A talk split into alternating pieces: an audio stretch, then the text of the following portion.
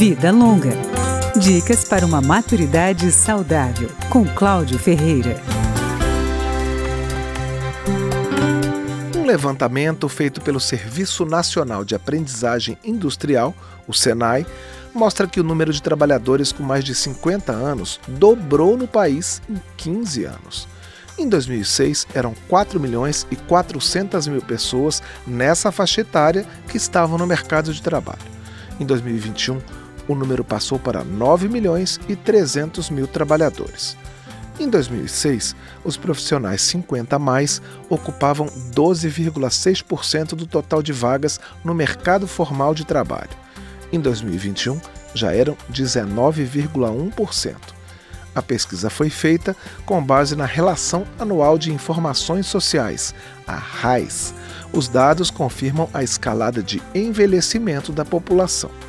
O diretor-geral do SENAI, Rafael Lucchesi, diz que essa é uma tendência mundial no mercado de trabalho, mas que no Brasil o aumento está acontecendo de forma muito acelerada. O que que isso traduz? Primeiro, uma necessidade cada vez maior de qualificação do mercado de trabalho. Além da questão da expectativa de vida que se alonga, esses profissionais mais experientes, eles têm atributos técnicos e socioemocionais que são perseguidos pelo mundo do trabalho. A princípio, parece uma boa notícia para a população cinquenta a mais.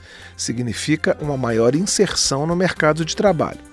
Mas o diretor-geral do SENAI faz outra análise dos números apurados. A permanência no mercado de trabalho está associada também às mudanças do regime previdenciário, que alongou o processo de aposentadoria, bem como a necessidade de perseguir novas formas de remuneração, porque os recursos da aposentadoria não são suficientes para manter o padrão de vida que essas famílias desejam ou precisam. Paralelamente à permanência dos mais velhos no mercado de trabalho, Lucchesi aponta as dificuldades dos jovens para conseguirem o primeiro emprego e consolidarem, depois, uma carreira.